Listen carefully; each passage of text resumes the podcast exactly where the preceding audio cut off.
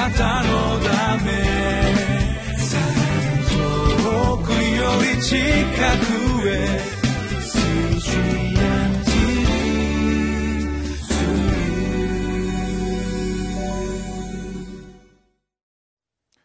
皆さんこんにちは。博多キリスト教会の佐見武と申します。今日は1月の29日。聖書の箇所はコリント人への手紙第1の12章の1節から11節までの御言葉です。題目は「生徒には同じ御霊が宿っています」です。共に御言葉に耳を傾けていきたいと思います。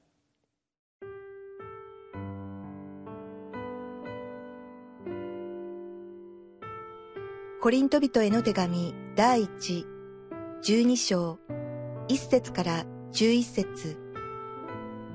さて、兄弟たち、御霊の賜物についてですが、私はあなた方にぜひ次のことを知っていていただきたいのです。ご承知のように、あなた方が異教徒であった時には、どう導かれたとしても、惹かれていったところは、物を言わない偶像のところでした。ですから、私はあなた方に次のことを教えておきます。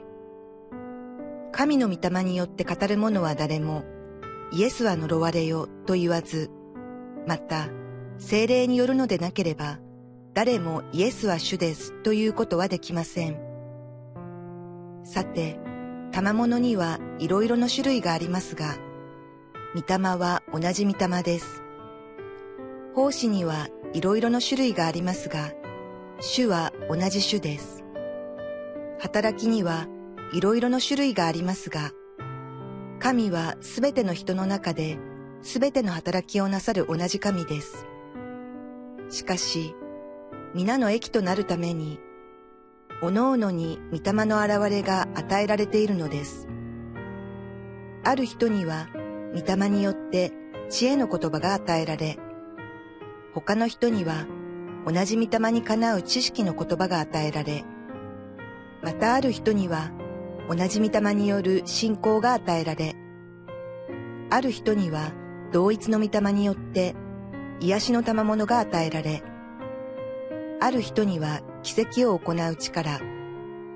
ある人には予言、ある人には霊を見分ける力、ある人には威厳、ある人には威厳を解き明かす力が与えられています。しかし、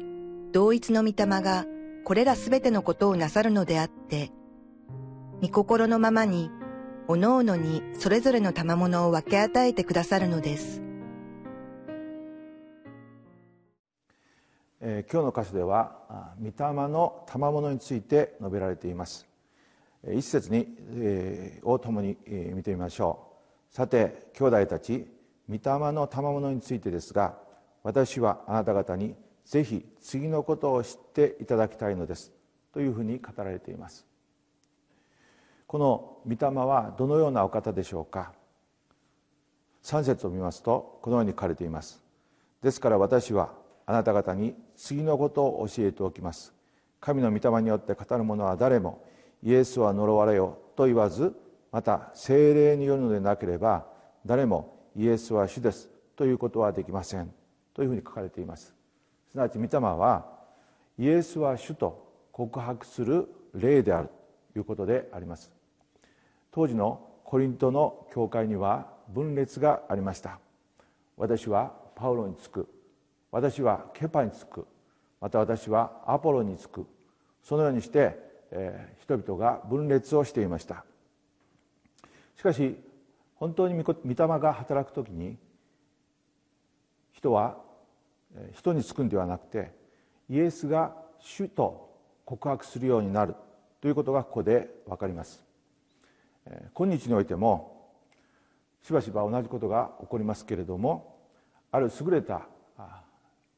人物が出てくる時にその人に従う人々が現れそしてそこに分派が起きてくる場合があります。そういった場合にはイエス様に従っていくのではなくその人に従っていくようになるのです。そういった分派について私たちは気をつけなければならないことが分かります。次にこの御霊の賜物について話す前にこの教えられていることはこの賜物を与えるその御霊なる神ご自身について注意を向けています。4節から6節を見ますとさて賜物にはいろいろな種類がありますが御霊は同じ御霊です。奉仕にはいろいろな種類がありますが主は同じ主です。働きにはいろいろな種類がありますが神は全ての人の中で全ての働きをなさる同じ神です。というふうに書かれています。すなわち賜物や奉仕働きというのは様々ですけれどもそれを与えられる神は同じ御霊同じ神であるということをここで強調しています。エペソビトへの手紙の4章の4節から6節を見ますとこのように書かれています。体は一つ御霊は一つです。あなた方が召された時飯のもたらした望みが一つであったのと同じです。主は一つ信仰は一つバプテスマは一つです。すべてのものの上にありすべてのものを貫きすべてのもののうちにおられるすべてのものの父なる神は一つです。そのように書いています、えー、現代は多様性の時代であります。多様なものが存在しまた多様な人々がおりそしてまた多様な教会が存在しています。しかしそれらに対して統一性を与えるものがありません。皆がバラバラでありまたそれぞれの意味を見失っている時があります、えー、そして自分たちがしていることの本当の意味が分からなくなり他の違った人たちを認めることができず結果的に独善的でまたセクト主義また排他主義に陥っていくそのようなことが起こってきます。どうしてそういうことが起こるんでしょうか？それは共通した土台がないからであります。しかし私たちクリスチャンは共通した土台を持っています。それが頭なるキリストでありまた私たちがイエス様を信じた時に受けたその御霊ご自身であります。この御霊によって私たちはイエスが主であるというその告白をもって私たちは一つになることができます。これを確認することがなければ私たちは分裂してしまうわけであります。いかがでしょうか？皆さんはあそのご自分の教会またさまざまな教派に属しておられますけれどもそう思いますが他の教会また他の教派をどのようにして認めておられるでしょうか？続けて7節を見てみたいと思いますがしかし皆の益となるためにおのおのに御霊の現れが与えられているのです。というふうに書かれています。この同じ御霊が私たちを通して現れる時にさまざまな形でその現れが現れるということが書かれています。御霊はお一人ですけれどもその賜物は非常に多様であるということが書かれています、まあ、それは例えて言えばこの光というものが、えー、ありますけれどもこの光は、えー、プリズムに当たる時にその光は7色に分かれていきます。それと同じようにこの御霊なるお方が私たちのうちに臨む時に私たち一人一人あるいは教会を通してそれぞれの光の色を持ってプリズムのように現れるというふうに考えることができるんではないでしょうか。牧会をしながら非常に不思議に思うことはこの同じ御言葉を語ってもそれぞれが違ったようにその御言葉を受け止めるということであります。そしてその御言葉をそれぞれの生活の中に適用しそしてその御言葉に応答して主に従っていこうとします。それは同じ御霊が同じ御言葉を語ってもその現れが違うということに類似しているように思われます。続けてこの8節から10節のところを見ますと9つの具体的な御霊の賜物が書かれています。知恵の言葉知識の言葉信仰癒し奇跡を行う力予言霊を見分ける力威厳また威厳を解き明かす力であります。どれも御霊の現れであって私たちはそれを認めなければなりません。しかしまた注意も必要であります。この御霊を御霊の賜物は、えー、特に超自然的な賜物について書かれていますけれどもそういったものは人々の目を引き、えー、そしてその賜物を持っている人に注目させるそのようなことがあるからであります。重要なことはその賜物がこの皆の益となるためにというふうに書かれているこの7節の言葉であります。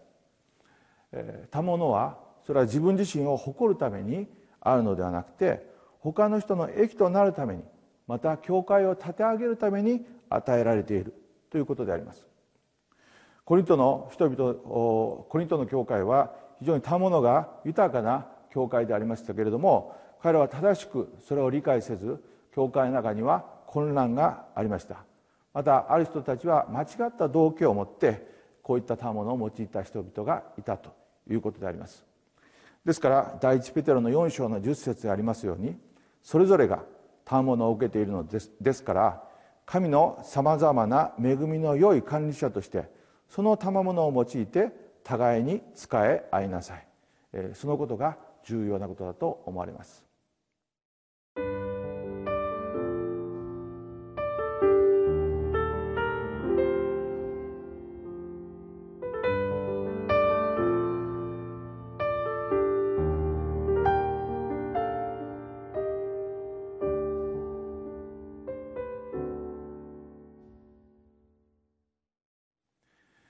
御霊の賜物は非常に大切なものです。しかしその賜物を与える御霊ご自身はもっと大切です。そしてその賜物を用いる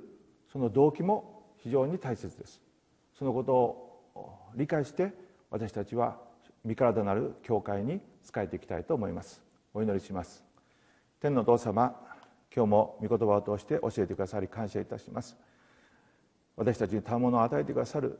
御霊様を今日も心から歓迎しまたこの方によって満たしてくださりあなたが与えてくださる賜物をあなたの栄光のために十分に用いることができますように助け導いてください。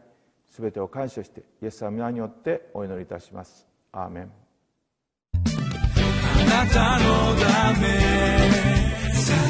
遠くより近くへ